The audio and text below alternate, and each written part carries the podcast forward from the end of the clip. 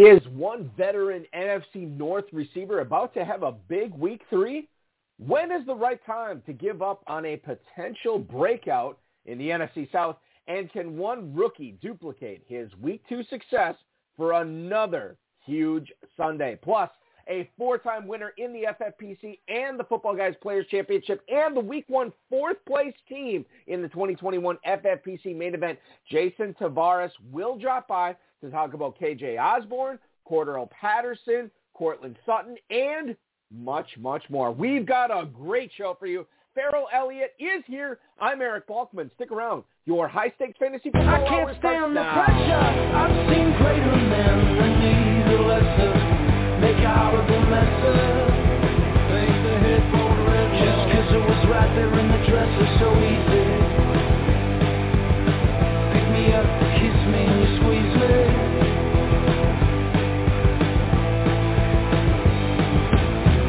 Broadcast live and heard around the world, you are now listening to the most entertaining hour of radio on the planet. Welcome to the High Stakes Fantasy Football Hour, presented by MyFFPC.com, with your hosts Eric Balkman and Ferrell Elliott. The High Stakes Fantasy Football Hour is your home for analysis from the best players in the world. And now, because no one else was available, here's Eric Balkman and Ferrell Elliott.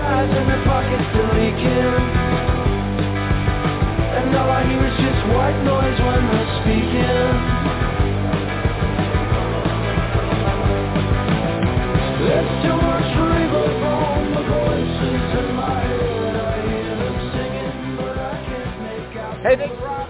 Greetings and salutations, all of you Balkaholics and Ferrelliacs. Welcome to the latest episode of the High Stakes Fantasy Football Hour, presented by MyFFPC.com. That intro music provided by uh, the Quiet Hollers. Remember to check out their music at quiethollers.com. I am, of course, your slightly above average host, Eric Balkman. My co-host is the definitive commissioner of fantasy football of the KFFSC. It is Ferrell Elliott. Ferrell, how are we doing tonight? This is our last show in September for 2021. The season's zooming by, man.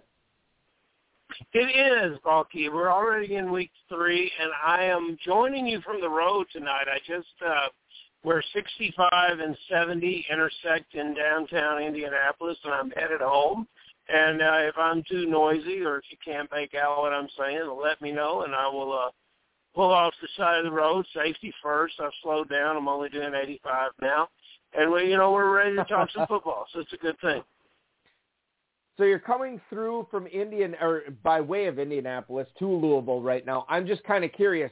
Did you have the magic balm that you anointed on Carson Wentz today that he was somehow able to practice after everybody ruled him out for week three? Because it looks like Carson Wentz is going to be on the field this week against the Titans. You know, I saw the injury. Uh, the man injured two ankles on one play. Uh, highly unusual injury. I'm glad that he can come back. There's been questions about this player's toughness. Questions about the player's likability. There's questions about the player in a lot of ways. But you know, if he can step up for this, it it really will be the proverbial feather in his cap, and the team will rally around him. And look, anyone that gets to play the, uh, take their passing game against the Tennessee Titans, they don't want to miss that opportunity. 300 yards a game is the benchmark. It's sort of the floor for what a quarterback can expect in this contest. The Colts Titans game uh, is going to get a lot of run on this program tonight. We are going to discuss that. Plus, we're going to discuss everything you need to know about the Christian McCaffrey injury, how this affects Chuba Hubbard, and Jalen Hurts. Should he be in your lineup this week over Tom Brady? Oh, yeah, we're going to get into that. And then Jason Tavares, who managed his team all the way up to fourth place in the FFPC main event after week one, is going to join us to discuss Daniel Jones' startability for week three, the Ravens running backs not named Ty'Son Williams, and of course, much, much more. Shout out to the chat room right now. Uh, we have a good group of great guys who like the HSFF hour in there right now. You can post your questions. You might have right in there. If you want to connect with us on Twitter, you can do so at HSFF hour. I'm at Eric Balkman. And of course, you can check out the KFFSC, not only at KFFSC, but KFFSC.com. Our Facebook page is at facebook.com slash HSFF hour. And if you want to chime in and talk with us, you can do that at 347-426-3682. That's 347 game over.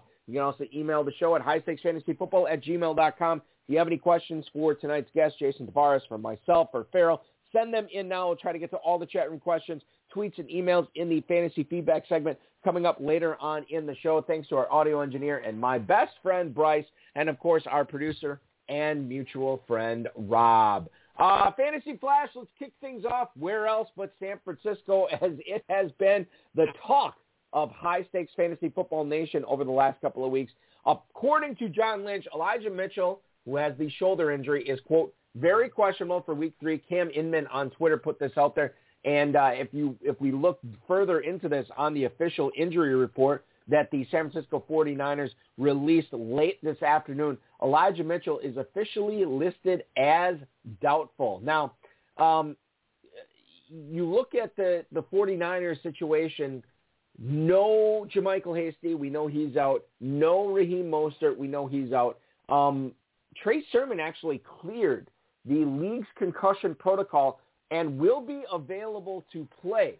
Now, um, there is a situation here where the Niners have signed um, Jacques Patrick from Florida State University, who apparently is close to John Riggins, as far as John Lynch uh, uh, says uh, this week. And it was a bit of a joke where he compared Jacques Patrick, Jacques Patrick's to to John uh, to John Riggins. But um, Trey Sermon, Ferrell, if he is active, I mean, you're looking at Trenton Cannon, Patrick, obviously, you know, some of the other guys we mentioned.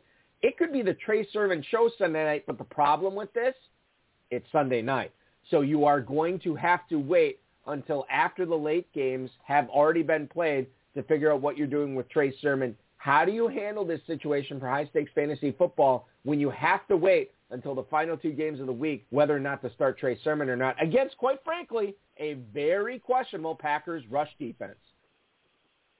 Oh, please try to have someone else lined up so you don't do this to yourself and have the agony from now through the weekend. I, I, pickings are very, very lean in free agency.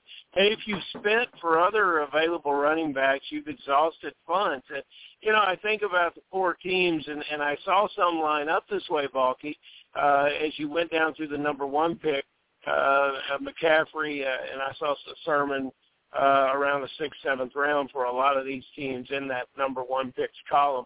So, you know, you, you need to also understand who Jacques Patrick is. Uh, I think there's a player that is an example of two things, the depth in the NFL at the position and the failure of the NFL scouting departments. But in because I think he's a very fine player.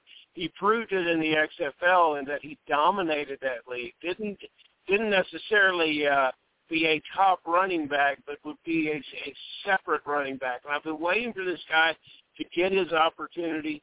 Uh, Cam Akers stole thunder in his senior year. Uh, he entered the league uh, as a free agent. He's he's in a situation where he. Uh, I thought Cincinnati should have played him some last year, and they were playing uh, Gio Bernard uh, when Mixon was injured. This is a very good player. So if you start Sermon, don't be surprised uh, to, to see Patrick, uh, who will be active for the game, uh, come in and play. He's not a practice squad player because when you sign off another team's practice squad, uh, you are in fact active for at least three games.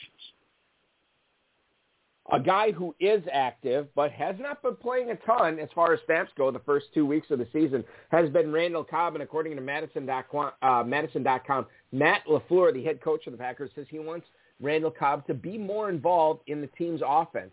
Officially, Randall Cobb has played 22% of the Packers snaps through the first two weeks of the season. In fact, Monday night against Detroit, he only played 12 snaps. He got three targets that game. He caught all of them for 26 yards. And Aaron Rodgers, who a lot of people would say was the catalyst for Randall Cobb coming back to Green Bay, says that he'd like more playing time for Randall Cobb, who he is very good friends with. Um, the uh, other rookie slot receiver that was expected to take a lot of the snaps for the Packers this year, Amari Rodgers out of Clemson, he played 15 snaps week one. He got zero, count them, zero offensive snaps in week two. It's been Allen Lazard who has been playing in the slot for the Packers over the course of the last two weeks as far as uh, dominance level goes. You look at um, a tough Niners game this weekend, Ferrell. I actually, and listen, I I willingly admit that I may have been wrong on Randall Cobb. I drafted him all over the place in the KFFSC. I drafted him in a ton of other spots. I may have been wrong about him. Um, and I cut him in like maybe one or two leagues for I think like Cordarrelle Patterson and KJ Osborn this past week. But for your sake, what are you doing with Randall Cobb this week? Is he worth keeping around? Do you think that he takes a step forward and has a startable week three?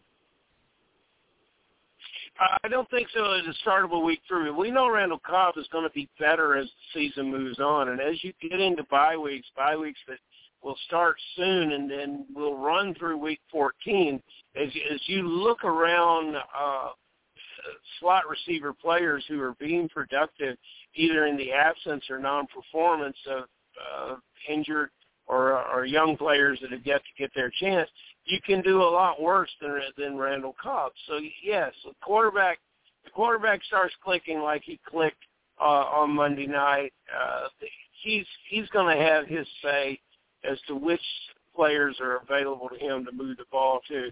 And when Cobb's on the field, he looks for Cobb. So yeah, Balky, you've upgraded your rosters by releasing Randall Cobb for some of the players you've mentioned. But I wouldn't make a wholesale release of Randall Cobb because he'll end up starting for you sometimes this year, and you'll be proud that you drafted him.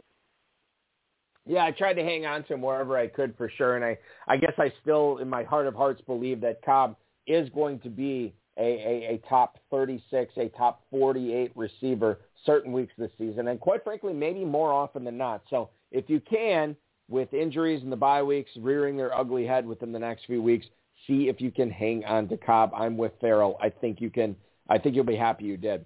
Um, speaking of receivers here, Odell Beckham, apparently, according to ESPN's Dan Graziano, is going to play against Week 3, quote, barring an unforeseen setback between now and game time. This will be his first game of the 2021 season. The first two games, he was held out by the Cleveland Browns. Remember, he tore his ACL last year, and this was essentially sort of the completion of his rehab from that ligament tear.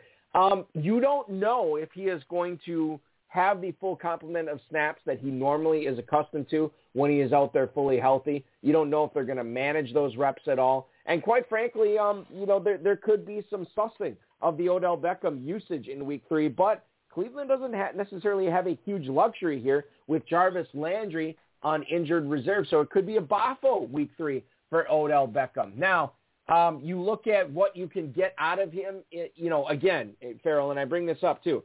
Not a ton of injuries right now. Nobody's on bye.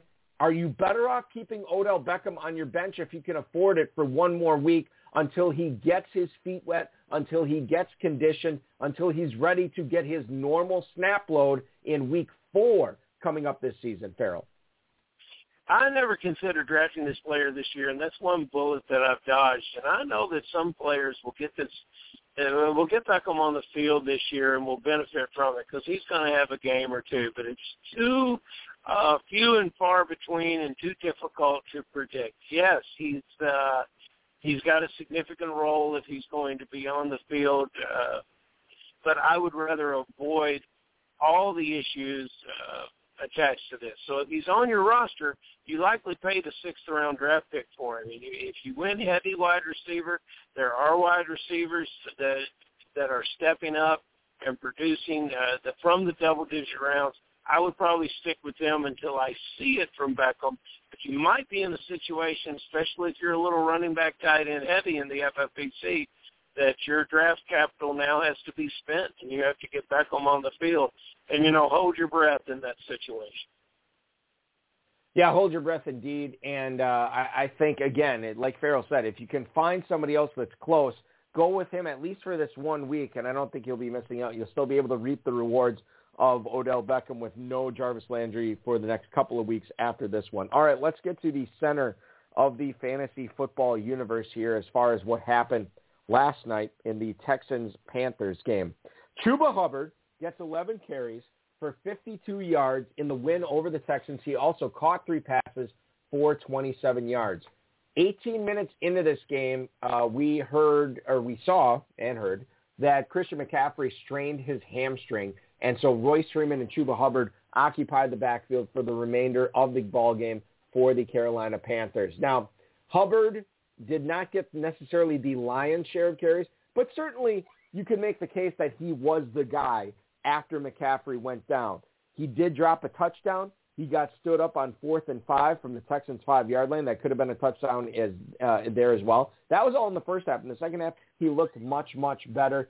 Several 10-plus yard gains um, helped the clock moving, helped the chains, uh, chains running uh, in this case, and it, it seems like he is going to be the guy to start going forward for the uh, Carolina Panthers while Christian McCaffrey is out. So, Ferrell, not much to say about Christian McCaffrey here. It sounds like he is going to be out multiple games. I don't know if it was a grade one or grade two strain, which obviously influences how long he's going to be out. But if you have Chuba Hubbard on your squad, if you are thinking about starting him, obviously not in week three, but week four going forward, how comfortable do you feel about that? What kind of faith do you have in the rookie out of Oklahoma State?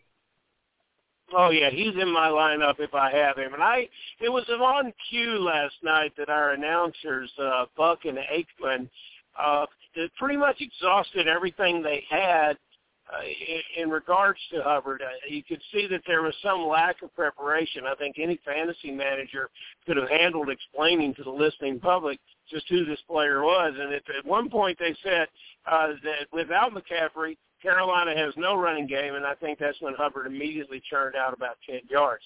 I really liked the way he ran. I think, you know, no one's going to replace McCaffrey, but this kid in this offense is going to have to step up and deliver. And, you know, I think we always had a sense that he would get some chance this year in some way to, to, to relieve Christian McCaffrey. I didn't think it would come this early in this kind of serious injury. But drafters are going to be rewarded. You drafted this guy in case of this situation, or you were able to uh, grab this player before uh, the team drafting in the number one position did. Good for you. You should put him in your lineup and play him. Uh, I think we were we, we saw where the quarterback uh, to me is still very challenged here Darnold, and it's going to be dependent on a short passing game and a running back that can move the sticks. Hubbard fits that bill. Freeman will fill in nicely around him. Uh, yeah, go ahead and get this player in your lineup. Yeah, I'm with you, man. Um, I did not get Chuba Hubbard in a ton of spots. In fact, the one league I have McCaffrey in, I did not back him up with Hubbard, but I do have Hubbard in a couple other uh, places. So we'll see what happens there as far as the flex position goes. It's interesting because we, we know that Christian McCaffrey is out multiple weeks, yet the Carolina Panthers have not placed him on injured reserve, which would knock him out a minimum of three games. So potentially, if we, you know, connect the dots here, you would think that Christian McCaffrey maybe only misses week four and week five and is back for week six. That remains to be seen with that hamstring strain. And certainly the Panthers don't want to rush him back too soon uh, because he could be missing more time after that as a possibility. I think I saw it was like a 20% uh, or maybe a 25% risk of re-injury if he comes back too soon. Um, we will uh, we will be watching that going forward. And let's get into uh, tonight's guest, ladies and gentlemen. I want to bring him in right now and talk uh, not necessarily about his chances for maybe dipping out uh, 25% into the season, but whether he will be in it for the long haul here and try to win that $500,000 grand prize in the FFPC main event. He has been playing fantasy football since he was a wee lad back in sixth grade. He already has four league titles, not only FFPC, but the Football Guys Players Championship as well. He uh, sits uh, in uh, the top 30 in the 2021 FFPC main event after navigating his squad all the way up to fourth place after week one. I want to bring in onto the program Mr. Jason Tavares. Jason, thank you so much uh, for joining Ferrell and I this uh, this evening, man. Really appreciate it. Hey, no problem. Thanks for having me on the show. We will How talk fantasy football with you. We're, we're doing very good. We're excited. We're on the cusp of week three, which is always good that we're in the thick of it. In fact, this will be our last show in uh, in September. The next time we do this, we will be in October, and we will really be in the thick of fantasy football. We're going to be in the thick of fantasy football here uh, in our interview shortly, Jason. But before we get into that, can you tell us what you're doing for a living when you are not living in the top 30 of the FFPC main event?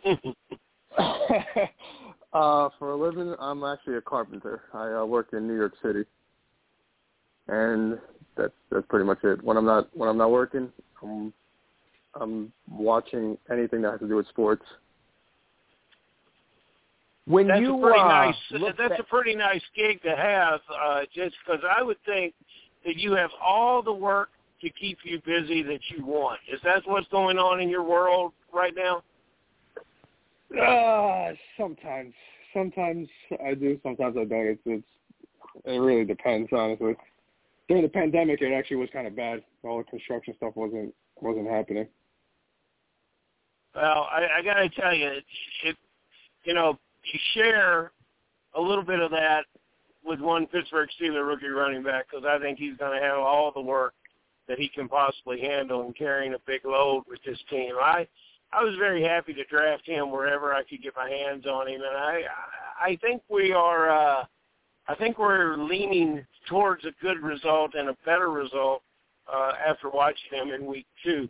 Uh, what's your thoughts uh, about Najee Harris? What do you need him to do to propel your teams uh, to keep to keep this lofty record that you have so far? I think he's got to get a, some more yards per carrier. I mean, he's running behind a bad line. The only good thing is, like you're saying, he is the workhorse there. That's that's why I wanted to draft him too, because there is nobody right. behind him. They're going to just keep giving him the ball. So whether he gets three yards to carry, four or five, he's just going to keep giving getting him the ball. So you get you'll get a, if you get a touchdown, you're good, right? Yes, sir. Um, Yeah. but I, I I do I do think I do think he's just going to keep getting the ball. So regardless, he'll still he'll team running back. I think. You know, and, and that's the thing, and, and we're talking about this in the chat room right now too with uh, Wasp guy Hudson Turn Reeve. Um, that that he needs, you know, Harris needs a better offensive line in Pittsburgh. But the way I looked at it was this, and I can't remember who brought this up to me first, but I have Najee Harris in a couple of leagues, and the way I looked at it was this: I did not draft him based on him being part of this massively elite offense. I did not draft him based on the fact that he is going to be playing behind one of the top quarterbacks in football. I did not draft him based on him running behind a, a top five offensive line. I drafted him based on the fact that he will be getting a ton of volume both with carries and with catches. So for me, I didn't necessarily care too much about how poor his offensive line was because I thought the volume would rinse that out in the aggregate and he would still finish as a very good offense or a very good running back this year. And I'm, I'm still holding out hope that that's what we see. Certainly you cannot bench him at this point. You've got to roll him out there. Better days are ahead for Najee Harris. Now, a player I'm not so sure better days are ahead on is Marquez Callaway. This is a guy that you took, uh, Jason, in the seventh round of your FFPC main event. Yeah. I spent a mint. I could have retired on the amount of blind biddings bucks I spent on Marquez Callaway in the preseason. I'm looking for a refund on that. I know I know I'm not going to get it, but it's Yeah, been I'm frustrating. First two weeks have not been good for Marquez Callaway. So my Um, question yeah. to you is, how likely is it that that Callaway does turn it around and become the player, becomes the player that we thought he was going to be after what we saw in the preseason? You know, I'm kind of starting to lose hope, especially with that. Even the first game, like the offense was still bad. The second game, I felt like it was even worse. And if they wind up changing quarterbacks, I think it's going to get even worse for him. I'm still holding hope only because of that. I drafted him in the seventh round, and a bunch of other teams I drafted him.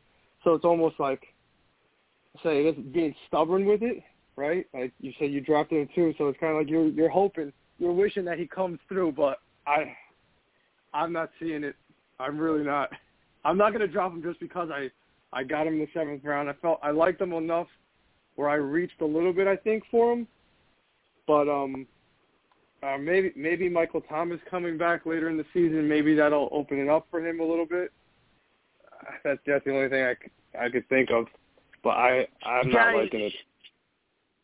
Guys, he can get separation, and and when he does, he'll demand the ball. And I, I, you know, the first game was weird because it was too too easy for the Saints, and and there was there was short yardage situations. Uh, field for Winston is he on a half field, and many times because of inefficiency. And then, if you could think of a quarterback, if you're told that your whole coaching staff is going to miss the game because of COVID, think of any quarterback that that would affect the most. It, it would most likely be Jameis Winston. So I agree. you know, it, it's a very strange two-week uh, sampling for Cal. and and I'm I'm joining you guys. He's not up this week. I'm not giving up hope. I think we'll be. Uh, I think before the season's over, we're going to find some utility out of that seventh round draft pick. I say with my fingers crossed. Yeah, no, I, I agree. I mean, he looked he looked good in the preseason, and the talent's there. It's just as soon as that regular season started, he's disappointing a lot of people, Woo. not just us. Well, you know, uh, another area of disappointment. Now, you take the two teams in the National Football League that are designed to rush the ball, that that are that are absolutely no no bones about it. These are running teams that that are built around the rush.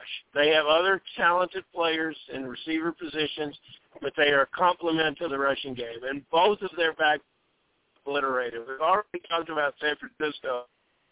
Even worse yep. is to what has happened uh, with the Baltimore Ravens. Now, yeah, I I congratulate you know we're talking about waiver ups and and uh, of course depending on when you were drafted, whether you drafted this player or got him on the waiver wire. Uh, independent, you got him on your team. If you did get him, you have to be very very happy about Ty'Son Williams. Can you talk to me about Latavius Murray and some of the other well-recognized names that the front office in Baltimore has added to the roster? Do you see any value in that going forward? I I feel like Baltimore at this point is just trying to sign anybody. So I said, but right. I think Ty'Son does look good. Um, and that or did he get like two carries last game? Devonta Freeman actually had some pop um, in that game, and I mean, if he plays like, I mean, it was only two carries. I don't see anything from Latavius Murray.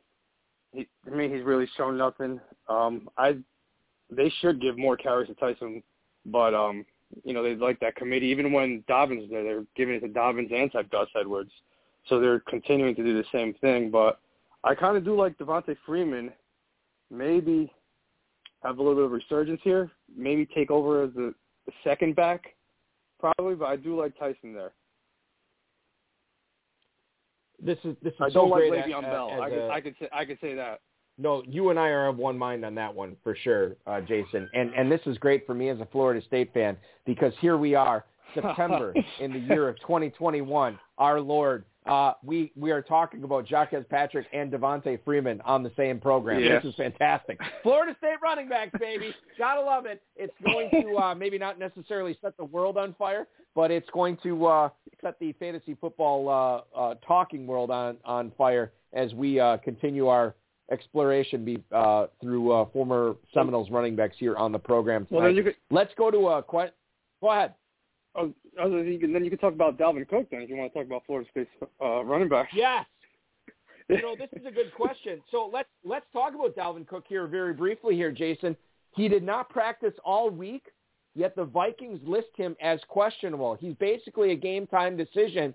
How nervous are you about starting Dalvin Cook this week, given uh, the the fact that you know what I and I was talking to a couple of guys at work today about um, about Dalvin Cook, and I'm like, you know, I cannot remember the last time a running. You know, I've seen DeAndre Hopkins do it, where he doesn't practice all week and he still plays on Sunday. But when's the last time you saw a running back not practice all three days, was still out there Sunday? And by the way, this is a late game on Sunday, so you might have some decisions Yeah. to make here. Is Dalvin Cook worth waiting for at 4:25 Eastern time against the Seahawks? That's tough. That that you know he's such a special talent that you're kind of like you kind of don't because then if he plays then you're going to be kicking yourself in the ass that he scored that he got you 25 points, you know, as a late scratch. But I feel like Dalvin Cook is always nicked up. He's always got something. He's always questionable. Um, I don't to be. hon- I probably still keep him in my lineup.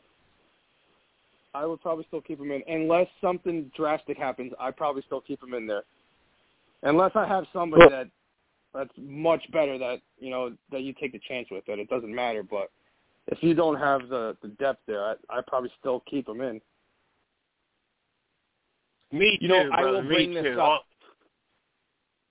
I will bring this up as as the former co-host of the show, who's actually in the chat room right now, uh, Dave the Dizzle Gerczak said, a lot of times, even with these Sunday night and late Sunday afternoon games, you'll get word, you'll have a good feeling before 1 o'clock Eastern on Sunday before you set your lineups. You'll have a good feeling one way or the other whether Dalvin Cook is going to play or not. So keep paying attention to that for sure. Um, it, it, uh, I do want to bring up um, one other thing from the chat room here. Kern Reeve, uh, our boy, uh, wants, wants to know, uh, Jason, is Clyde Edwards-Helaire a disappointment this season, or do you think yes. he's going to emerge later on? How do you feel about Clyde Edwards-Helaire when we when we look back at the 2021 season? Will we be labeling Edwards-Helaire as a guy who lived up to his draft um, capital, or is he going to be a guy who's letting people down? I, you know, there's still. I mean, we only played two weeks into the season, right? He hasn't done anything. He's still in that high-powered offense. You know, you're kind of hoping like, all right, maybe they're, they're not going to run the ball a lot there, but you're kind of hoping he's still going to get those catches, and and two weeks go by and he's still not getting anything there, right? I still don't think he's going to be a disappointment, but he was getting drafted in the second, late second round. He might might not hold that value for that late second round pick. I mean, I'm holding out on that, but it's tough. He's not really showing anything, and and the rest of the guys on the team are are showing out, right? So I still think he's a big part of the offense. So I don't know if if I were drafting today, I'm sure you probably would agree he wouldn't go in the second round. Not the way he's playing, that's for sure. And and I'm kind of I'm with you. I'm I'm kind of holding out hope, but I'm I'm cautiously pessimistic. I guess would be the the way to frame yeah. this is because I'm you know because he's got you know when you draft Clyde Edwards-Helaire that high, there is a lot to live up to uh, at this point. Right. So I'm I'm sort of on the um the the pessimistic side of optimism right now, but you know he could easily change my mind. It's only been two weeks. We're talking with Jason Tavares the guy who managed his team all the way up to fourth place in the FFPC main event after one week of play. We've talked about uh, some, uh, I think we touched on the Vikings here. And what's interesting is that's going on in Minnesota. You have Justin Jefferson, Adam Thielen, two of the highest drafted, maybe the highest drafted tandem receivers out there uh, outside of Seattle, maybe with Metcalf and Lockett. But um, or the Cowboys. KJ Osborn. Or the Cowboys, Amari Cooper and CeeDee Lamb. I know you're a big Cowboys guy for sure so you understand how that goes as well. But when you look at yeah. specifically the Minnesota Vikings, and we'll get into the Cowboys here in a little bit, KJ Osborn has been doing great um, when you consider, not only when you consider, you know, the other receivers in that offense, but just the fact that this guy wasn't drafted anywhere. He's already got 15 targets on the season. He's transformed that into 12 yards, 100, uh, 12 t- uh, catches, 167 yards, and he's gotten into the end zone as well. So, Jason, when you look at the Vikings, how long do you think KJ Osborn can keep this level of production up? I I think he might. I think he's benefiting from Irv Smith being injured. Uh, they're running a lot of three receiver sets, and uh, you know he's just taking all those targets. Right? I mean, everybody was kind of hoping that Irv Smith this year would have a big year. Unfortunately, he gets injured, but you know KJ Osborn is benefiting from that now, and I I think I think he's going to probably keep it up the whole year now. He might be one of those those winning waiver wire pickups. I I don't see they just they're gonna. I feel like they're gonna be throwing it a lot. I mean, obviously they have Dalvin, but um, I don't see the Vikings being a very good team, and they're probably gonna have to play from behind. So they're gonna be throwing it a lot. I I don't see him slowing down too much with that. He's not gonna put up numbers that Thielen and and Jeff's going to be putting up, but I I think he's going to be all right. I, I'm with you there, Jason. I, I got to tell you, Balky and I have been talking about it. Some of the players that I love, uh, what's what's called around the league is is guys that can play with contact balance, and you don't see that in a lot of receivers. I look, I went back to try to figure out what I didn't know about this player when he came out, I looked at his combine numbers. He popped eight uh, on on the bench press at, at the combine. He ran well. Uh, he did a lot of good things, and he, he spent last year in Minnesota uh, basically uh, uh, in hiding uh, on their reserve roster. But uh, this is a player that when he played Cincinnati, and it's the one thing you can see: if a player gets hit – and he still keeps running, he still stays in bounds, he still mm-hmm. keeps his balance. You know, what else could you want out of a strong uh, slot receiver. He's uh, right. I thought initially that he's built like uh, Laviska Shenault. He's not that big. He's like 205, but he plays a little bit like Shenault, and that's that's a compliment. Right. I um, um, I, I want to go. We talked a little bit about it earlier. Uh, Indianapolis uh, at Tennessee, and I think I saw something last night that that I'm going to give you a forerunner as to what I believe in this question. But is there anyone in that Colts lineup that um, that, that you would bench just based on what you've heard about Carson Wentz? We may get Wentz. We think we will. We may get Eason. Uh, particularly if we were to focus on uh, the receiving corps, how would you feel about going forward with uh, uh, with Pittman there? Uh, based on the, the health of those players. You know, I was actually going back and forth with that because I have Pittman on a on a bunch of teams, and honestly, I'm basing my decision almost on what I saw last night with the Texans, right? Because you have yep. Brandin Cooks yep. there, right? Kind of same situation. Yep. And I was going back and forth with benching him, but you got to throw it to somebody. And I figured they were going to be behind in that game, so you're going to throw it to someone. And you know, he did what he had to do. I feel like the same thing might happen in that Colts game. So I I don't bench Pittman. I, I don't think I would bench him just because they got to give it to someone, and he's the most talented guy on that team uh, of the receivers. Um, so you got to give it to somebody, and they're probably going to be behind too. So I no, I'm I'm starting him, and I'm, I'm probably starting him with confidence. I'm probably not going to get the same, obviously, that you would get from Wentz quarterback is not as talented, but I I keep uh, Pittman in my lineup. Yeah, and I think you saw you the know, same and, thing and, last night when you considered the quarterback Darnold. Uh, you know, Darnold right. was troubled last night, and he continued to go to one receiver, DJ Moore, DJ right. Moore, DJ Moore. Right. Both Moore and Cooks had great games, so I think you're onto something there, and, and I think you've unlocked that. And I think I'll make the same move too. Hey, um, Jason, as long as we're talking about Pittman right here, um, I we're going to bring this up later in the show. I, I think it, we might as well bring it up now. We had an emailer uh, uh, contact us this week when it looked like Carson Wentz was going to be held out. Uh, it's John in Phoenix, and he writes, both of them were huge in week two, but I only have room in my lineup for one of them in week three. You make the call. Rondale Moore or Michael Pittman. Thanks so much, fellas. John in Phoenix, Ooh. thank you so much for listening. Thanks for me Ooh, emailing. good so this is a good one right here when you look at Yeah. um, two guys that sort of, you know, didn't wow anybody in week one, but both were, were awesome in, in week two. Now you look at what, what they're doing in week three. We already mentioned Michael Pittman is taking on the Titans in Nashville. Rondale Moore this week is going to be on the road as well, but he's in Jacksonville taking on that hapless Jags defense. So if you can only Yeah. fit one in your lineup here, Jason, do you bench Pittman or do you bench Rondale Moore? I probably I probably still bench Rondale Moore. Only Pittman Moore, and I feel like last week when he, he had like 113 yards, 77 was from that broken play that Kyler Murray scrambled and hit him with a pass. So I'm still I'm still going with Pittman on that. That's just Ferrell, my what, how, do you, I think- how, do, how do you fall in on that? Uh, Pittman versus Moore in week three. I I Me? think, guys, that Oh. you know you're going to see a lot of you're going to see a lot of Rondale Moore uh, on broken plays being successful this year. But I, I go with you, Jason, because it it we expect Arizona to win that game, and Arizona's got a lot of tools and a lot of different things that they can try to establish.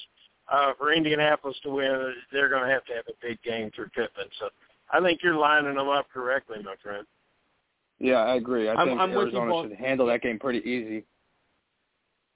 I, I, I'm with both you guys uh, on this. You, Jason, you make the point too. Like the game script doesn't really sound like Rondale Moore is going to be heavily involved. You look at his production last week; it was basically, I mean, the, the the majority of it was based on a broken play.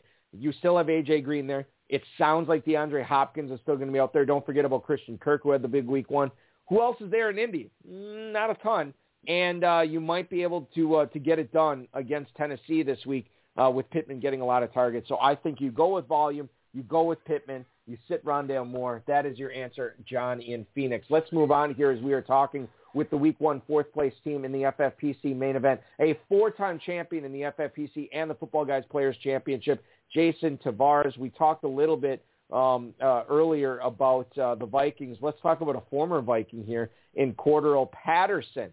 What are the chances, Jason, after what we saw in week two, he leapfrogs Mike Davis and becomes not only the, the starting running back in Atlanta, but becomes a third down, a three down running back there as well because he certainly's got the chops on the passing downs. What are the chances he gets it done on all three downs for the Falcons this year? Well, what was the knock on the knock on Mike Davis? He started to break down towards the end of the year, right? Last year, um, and Cordarrelle Patterson is a better receiver out of the backfield. I think he is going to leapfrog him. I, I would say I don't know, maybe by the middle of the year. Mike Davis doesn't to me doesn't look good. He's not he's not playing that much better than Patterson, where you kind of have to be like, all right, um, we have to keep him in there. They're kind of at that same level. I Patterson to me has the advantage because he's a better pass catching back than him because he was a wide receiver. So I think he eventually does leapfrog him, unless Mike Davis just I don't know I don't know where just starts performing a lot better. But right now, I'm going to say that he probably is going to leapfrog him value on the waiver wire, brother. I and I got to ask you about something. I there's some interesting matchups this week from the defensive side of things. There's some defenses. Uh, you know, last night we saw Carolina uh, shut down uh, the, the Texans. Although I thought the Texans played very aggressively, played very hard football. Uh, lots of shrewd drafters uh, were taking Carolina, uh, including my our great friend Brad Cruz, who reminded me of that uh, in a conversation earlier today. But the, uh, you know, I see the Raiders uh, going off the board. You never see the Raiders defense uh, being employed, and uh, you, you see them being lined up as a streaming option this week against the second string quarterback from the Dolphins. Uh, uh, Buffalo, uh, if, if they weren't Buffalo and New England, if they weren't drafted, uh, they're going for some fairly significant bids for a defense. How much on a week-to-week basis are you working and streaming uh, your defensive and special teams squad to try to get you uh, those few points advantage, which uh, could be very important in that uh, head-to-head as well as total points situation. All right. Um, honestly, I don't do it as much. I probably sh- I actually like that method of doing that because, like you said, you can get squeak out a little bit of points here or there every week with something, but it, it's also tough, right? Because you know everybody wants to, to get a. If you have a good defense, you know what you're going to get, pretty much every week, right? Mm-hmm. Like you don't have to touch mm-hmm. that, and that's it. You don't have to go into the waiver wire. Um, I do like the streaming aspect, but me personally, most of my teams, I I'll grab a a fairly decent defense, so I don't have to worry about it unless I see a, like a terrible matchup for my defense and I see something that's really good, you know. But besides that, like like on FFPC, like so I don't have to spend any of that fab money. I I don't, but I do like that method of of streaming defense. Just me personally, I don't do it really. I will say this as as far as um, Kentucky goes, Ferrell, the KFFSC, where defenses are very important into fantasy success, uh, success there. I typically have have rolled. I start the season off with one defense, and then as I see uh, the the season play out, I can kind of see who is going to be the important um, defenses off the waiver wire that I can acquire, and then you know um, keep, keep two defenses on my roster for the remainder of the season. For instance, this past week, not a lot of people were on him because it's not the greatest of matchups in week three, but I think in a half dozen leagues, I got the Kansas City Chiefs defense, and I plan mm-hmm. on deploying them um, on on weeks where you know the the matchup is important, and the fact that they were still out there and I could get them cheap now, well now I can pair them with whatever defense I drafted at the start of the season and and and play the matchups and and hopefully exploit that advantage and and take it right. you know take advantage of of it for the remainder of the season. Um, I don't have to play the Chiefs every week, and obviously it, it's going to get a little bit hairy when bye weeks set in. Uh, but if I can Mhm. somehow manage that and keep those two defenses on my roster, the longer I can do that, the better off I am, and the advantage I'm going to have at defense going forward. That's not only true in the KFFSC, it's true in the FFPC as well. Let's get to a couple of emails here, uh, gentlemen, that we got from uh, some listeners. We already got to John and Phoenix. Says, um, before we kick that off, another question in the chat room. It sounds like, uh, well, it doesn't sound like Diontae Johnson got officially ruled out today for Pittsburgh. Wasp guy in the chat room wants to know, Jason, is Diontae Johnson being out for Pittsburgh better for Juju Smith-Schuster, or is it better for Chase Claypool this week? The Pittsburgh Steelers, uh, by the way, do take on in week three the Cincinnati Bengals at home. So Johnson out. Is it better for Smith-Schuster or is it better for uh, Claypool, Jason? I'm gonna say Juju because now Juju's gonna. I feel like Juju's gonna get those targets now. Um, he's more of a, you know, kind of like a Diontae type receiver, right? Chase Claypool. I mean, they're both going to get more targets, but I I feel like, you know, in the PPR aspect, I think that Juju is going to benefit off of this more, which I love because I have Juju in a bunch of leagues, so I'm okay. I'm okay with that. So, I, so I hope I hope I'm right. but yeah, I I think Juju's going to Uh, benefit more off of this. Let's um let's get into uh well let's go to Ohio for our next question here. Akron specifically, it's Dale. He wants to know, hi Jason, tough lineup call for me this week in my football guys players championship league. Would you play Daniel Jones at quarterback or Ryan Tannehill? Now this is interesting because Daniel Jones was not drafted in a bunch of leagues. Ryan Tannehill was drafted basically as a top 12 option, you know, in, in, in pretty much every league. I, I don't think anybody's drafted him so far. But you look at the matchups this week. Ryan Tannehill gets the Indianapolis Colts, and that's at home, by the way, in Tennessee. But then you look at Daniel Jones, who has been coming on uh, the last couple of weeks. You look at Daniel Jones and his matchup this week. He gets to face off um, against uh, uh, the uh, Atlanta Falcons. This game is in New York. So I think uh, the matchup would certainly say, hey, it's Daniel Jones. The talent might say Ryan Tannehill. If you could only play one of these guys in a non-superflex, a quarterback one only league like the FPC, who are you rolling with, Jones or Tannehill? Ah, Eric, this is gonna hurt me. I'll tell you this right now. It's gonna really hurt me. Most of my friends are Giants fans and they're listening to this show. But I'm gonna have to say I'd go with Daniel Jones. And Oh, I never I I don't I don't want to say that. That hurts.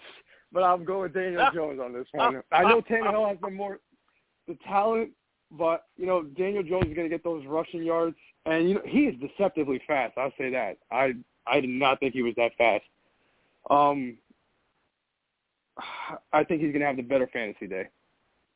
And You know, Atlanta Jason, is, this- is this- bad, but it, it's escaped now from your mouth, Chase. You cannot take it back. It's been I heard. know. It's been recorded. I know. It's going to live forever that that you made this call. And I don't think it's a bad call. I, I might I might give you a caveat. I would say if Carson Wentz starts the game uh, for Indianapolis, then I would go ahead and play Tannehill. But if uh, Eason is the quarterback for Indianapolis, uh, I, I would take a run uh, with Daniel Jones, and we don't have to get into why. But you know, uh, yeah. uh, if, if, they, if there was ever a week to start Daniel Jones, this is it. If you're This ever going to do it, this is it. I don't think he's I a actually am playing- I- franchise I- quarterback. I, I well, you know what's Just- funny about that is I'm with you on that, Jason. But I picked him up in a couple of leagues this week, and I plan on playing him. But out, Yeah. outside Yep. of week three, man, I have no Daniel Jones plans going forward. Yeah. None, zero. I- I That- agree. Uh, zilch, nada. Jason, I did. I did the a same question thing. here. So, Yep. so, so yes, exactly. So when when you are surrounded by Giants fans in in New York Giants country, there in the northeastern part of the country, how did you become such a big Cowboys fan? Oh. Well, actually, I became a Cowboys fan. I was about like six, and it had nothing to do with football. I was a, a little wee lad, as you said, and I had a crush on a girl that liked the Cowboys, and that's how it all started. baby, that's, that's great. Wow. That's yeah, great. that's That, that had nothing to do with football.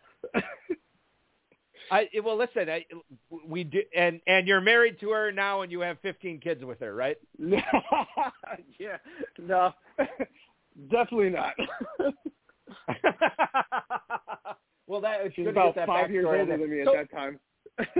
Ah, I gotcha. I gotcha. Yeah. So just uh, if we if we do a quick interlude on the Cowboys this year, listen, I, everybody who was on them last year um, was reaping the benefits of it until Dak Prescott went down. They look like they are, um, you know, uh, loaded for bear again this year, at least uh, offensively speaking. Did you load up in, in your drafts this year? Did you load load up on the CeeDee Lambs, the Amari Coopers, Ezekiel Elliott, Dak Prescotts of the world? I I did uh wherever I could get them, you know, depending on where they fell to me in the draft. Yeah, I didn't try to reach too much, but yeah, I, I honestly I had see if I could get CeeDee Lamb, I'd draft CeeDee Lamb. I was higher on CeeDee Lamb and Amari Cooper than I was on drafting Zeke, to be honest with you.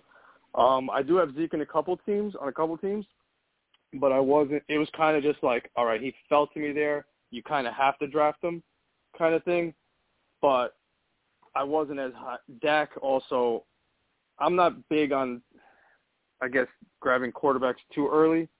But if if it was there like a, for value, then I would get it. But I like more um, uh, CeeDee Lamb and uh, Mari Cooper. Well, if you're going to Um, keep that have- girl, you better reach for those Cowboys. That's all. I, that's all I'm going to advise. The, the, Eric, is it time for me to ask my weekly question, my my question that I live to ask? Give me one more one more minute because Nick in Scranton, Pennsylvania. I, I don't know if he's an Office fan or not. He Oh, has one email, and then we'll get to you, Ferrell. Yes, exactly. One final email here. Um, he writes, he didn't get much action in week one, but week two is a different story. Do you expect Courtland Sutton to continue his tear now with Jerry Jeudy out for a couple of months? Nick, thanks so much for listening. Thanks for the email. We appreciate it. So, Jason, uh, Courtland Sutton was awesome in week two. Is this what we can expect from him until Jerry Jeudy comes back? I do. It's funny you say that. Uh, a friend of mine asked me last week, should he start him, and I said, put him in with confidence. I think he's no Jeudy there. They got to give it to somebody, right? He's definitely the most talented wide receiver there. You got you got to give it to him. So I I do Ferrell, think he's gonna. you. Beautiful advice. We've been through a lot of players, and you may have to. uh The second part of my question, you may have to dig deep because we we've thrown a lot of names out here. But I need two names. I need the name that everybody is going to regret drafting. They don't necessarily have to be off to a bad start. They could be off to a good start. But a guy that you didn't believe in that went early, first round, middle of the second, something like that.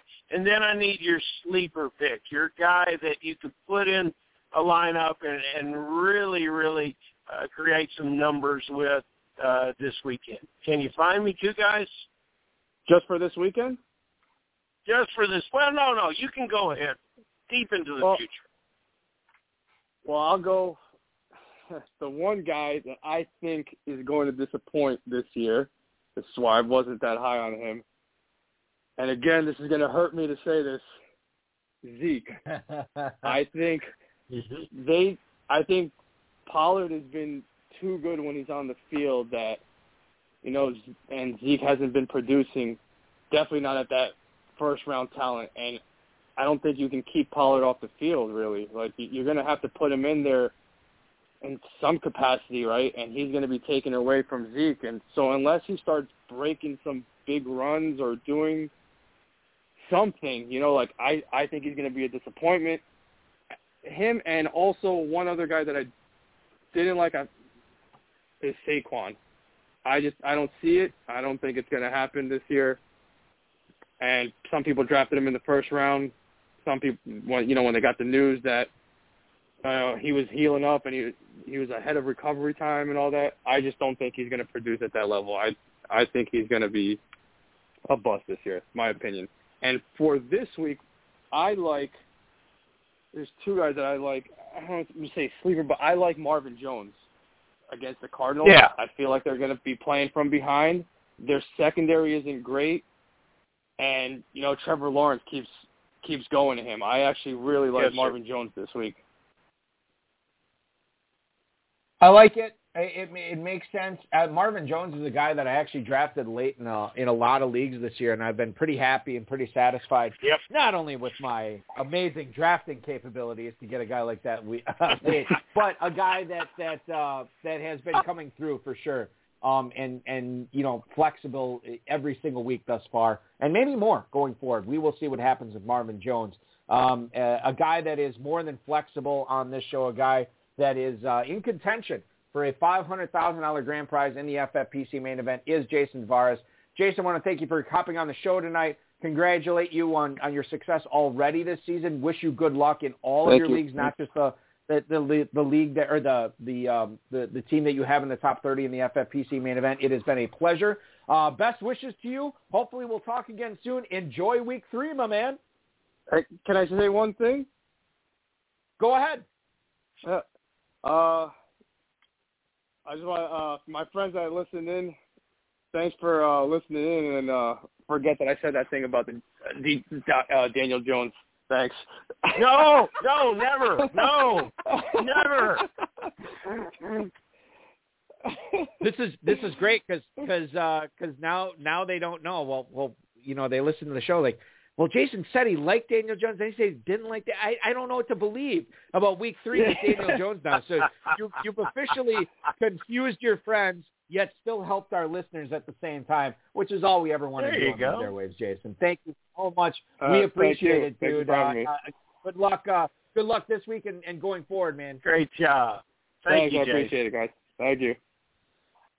Jason Tavares, ladies and gentlemen, the Week One fourth place team in the FFPC main event uh, slipped a little bit this week, but he is still in 28th overall. We will be following his team as the season goes on. Only a few minutes left here in the show, Ferrell. Got a few more start sit questions. We already helped out John in Phoenix. Let's go to Rolling Meadows, Illinois. This is a tight end question from Chris. He wants to know, would you start Jared Cook in the Arrowhead shootout or Robert Tonyan against the Niners. Yeah, the uh, the Chargers. In fact, I'm going to look up what the total is on that game. It's got to be high for that Chargers uh, Chiefs game going on, on on Sunday with Jared Cook as the uh, featured tight end, the tight end du jour. I mean, I, I guess there's uh, you still got um, uh, Donald Parham there as well, but but Jared Cook looking pretty good there. Total at 54 and a half with the Chiefs as a seven-point favorite. We look at the Niners and the Packers on Sunday Night Football. 50 and a half is the total there with the Niners only a three-point favorite. Ferrell, if you could only play one of them, who would you go with, Jared Cook or Bobby Tonyan? Oh, I think this is an easy one. You're going to go with Jared Cook here. You know, Balky, you picked up the Kansas City Chiefs defense, and uh, you know only you and Lamar Jackson can cannot see that that defense is wide open down the middle, and it uh, where what Andrews didn't get against the Chiefs. Cook will get against the Chiefs, and you know there was a problem last week. Uh, the young quarterback uh, showed uh, what we didn't see from him last year in Herbert. You know, he threw for uh, 300 plus yards, was very active between the 20s, had big, big problems in the red zone. Cook only caught three passes last week. The way to fix those red zone issues uh, is to get the ball in the in the hands of a tight end, and that's going to be a featured aspect, I would expect, of uh, of the the offensive scheme uh, uh, from the Chargers this week. I uh, I'm with you on this one. I actually have Jared Cook in a few leagues. I'm rolling him out, and I have uh, significant expectations for him. I would for sure be starting him over Robert Tonyan. And as everybody knows, I'm a Packers fan, and I'm still saying Jared Cook. Joe in Norcross, Georgia writes, Dear Balky and Ferrell, I think Tom Brady is on pace for 70 plus touchdowns this season, but I'm still considering playing Jalen Hurts this week over him. What would the HSFF hour do? Have a great week three. That is Joe in Norcross, Georgia. This is a, a an interesting situation when you can when you bring matchups into play, Ferrell, because Tampa goes on the road to Los Angeles to take on the undefeated Rams. Now they are a one point favorite. It's a total of 55 and a half there. So you got to love um, Tom Brady. But you look at Jalen Hurts on Monday Night Football against that um, uh, against that Cowboys defense. That game, the Eagles are three-point dogs, a total of 51 and a half. Ferrell, I am a weak man. I cannot play Hurts over Brady this week, although it's close. Would you be able to play Hurts over Brady in week three? I can't either. I would look closer at it if the game was in Philadelphia, perhaps. and that might uh, make me think longer about it. But you know what? I was conscious during the Super Bowl last year, and I saw what Brady can do to an excellent team wherever the game is played. And you know what? Uh, I'm not going to bench Tom Brady. I drafted him for a reason, and uh, you know if you've got Brady and Hurts at quarterback, you've got too much. And uh, but you know, congratulations for congratulations for doing it. But uh, no, I'm I'm going to stick with Tom Brady, and I'm going to be very very comfortable. And, and I will say something. I think this Dallas defense is much better uh, than it was last year. I'm with you, obviously. I'm playing Brady over Hurts. Uh, congratulations on getting both those guys in your team, but you got to play Brady this week. Final email we have tonight, Ferrell, is from Phil in Concord, California. He writes, good evening, gentlemen. If Josh Jacobs misses this week, would you roll with Kenyon Drake as a flex? My only other decent option is Melvin Gordon. Phil in Concord, California. Thank you so much for listening uh, and writing in your email. We certainly appreciate it. All right, so as we look over to uh, Ferrell's Las Vegas Raiders and in, in Josh Jacobs, I don't believe he practiced today, and he's officially mm. listed as doubtful against the Dolphins this week. So it, it seems like it's going to be Peyton Barber and Kenyon Drake. Kenyon Drake, obviously the pass catcher between the two. Ferrell, if, assuming Jacobs is out, would you play Drake over Melvin Gordon, or are you still uh, starting the Wisconsin Badger over the Drake? You know, the Drake is the guy for me. And still waters run deep, Balky. This situation is a revenge game for Drake. He played well for the Dolphins. They turned their back on him. This is an interesting matchup for him. I think Drake gets more of the rushing game. It continues to be a factor in the passing game. Peyton Barber uh, was was satisfactory in his role, but I think against this team, Drake's style of uh, his slash sort of cutback running style uh, should pay dividends.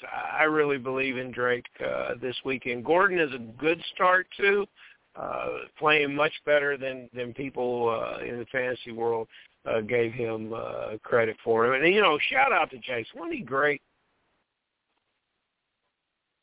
Yeah, absolutely. And and and just to give a final, as we're overtime right now, I will say this: um, just to confuse our listeners, for anybody who makes their start sit decisions based on what Ferrell and I say, I will go against Ferrell and I'll say play Melvin Gordon over Kenyon Drake. So you have a legitimate tie. Uh, you don't have a legitimate tiebreaker here. Melvin Gordon against the the Jets. This guy is has exceeded expectations, especially anybody who believed in Javonte Williams as the guy here early on. It's still been Gordon. Gordon's still putting up numbers.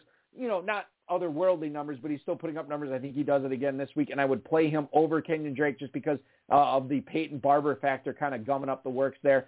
But if you are, I, and I will say this, if you are looking to like, oh my goodness, I, I always let Balky and Ferrell break my lineup decisions. Now they disagree. I will say it's close enough for me where if you want to go with your gut and you want to go with Ferrell, I don't think Drake over Gordon is the wrong call. It's just if I was faced with it, I would probably start Gordon over Drake. That's my personal it's opinion. It's a good problem to have.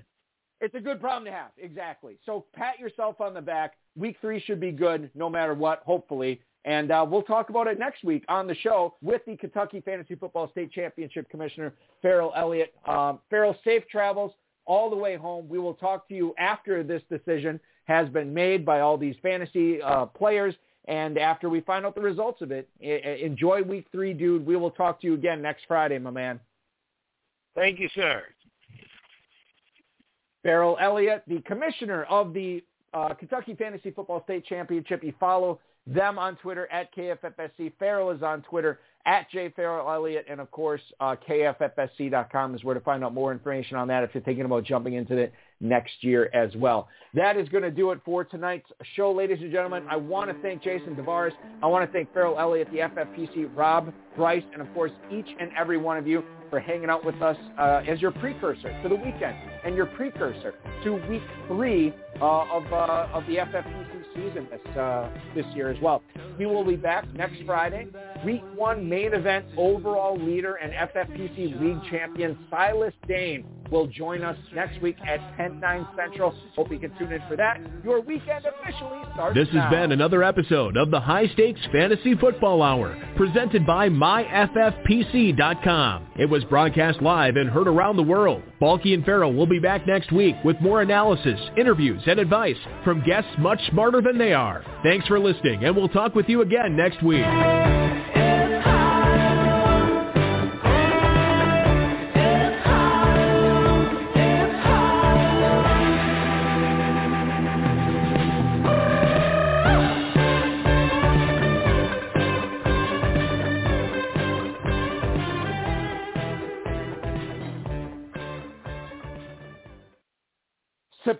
September 24th, 2021 is the 30th anniversary of an album that is um, the release of an album that is arguably the greatest grunge album of all time. And I didn't realize it was released on this date 30 years ago, but it was. And that is Nirvana's Nevermind. It is uh, not their first, their debut album. A lot of people uh, think that it is. It is not. Bleach was actually their first album, but um, Nevermind came out 30 years ago today. Lithium, Smells Like Teen Spirit, um, all the hits uh, off that one. Um, and this was, you know, prior to uh, to Heart Shaped Box as well. But you had you had such. I mean, th- this was. Bear in mind too. Um, this was an album that was released. The Smashing Pumpkins were supposed to hit the scene, right? Um, and they were going to release their album. I believe that was Siamese Dream, and they had to delay it because Nevermind came out and just floored everybody. Come as you are. In Bloom, Polly, Drain You, Territorial Pissings. I mean, on a plain, something in the way. So many good um, tracks on this album. And it came out 30 years ago today. Changed the face of grunge, changed the face of 1990s alternative rock, really alternative rock going forward. Um, so I don't know if you're a fan, but if you are, I know I will be spending the remainder of this of the evening listening to Nevermind to celebrate 30 years ago today. Wow, are we all old that this album came out. Truly one of the greatest grunge albums, if not the greatest grunge album of all time. We will be back next week. Good luck in week three. I hope the ball bounces your way, everybody. Talk to you later. Thanks for listening.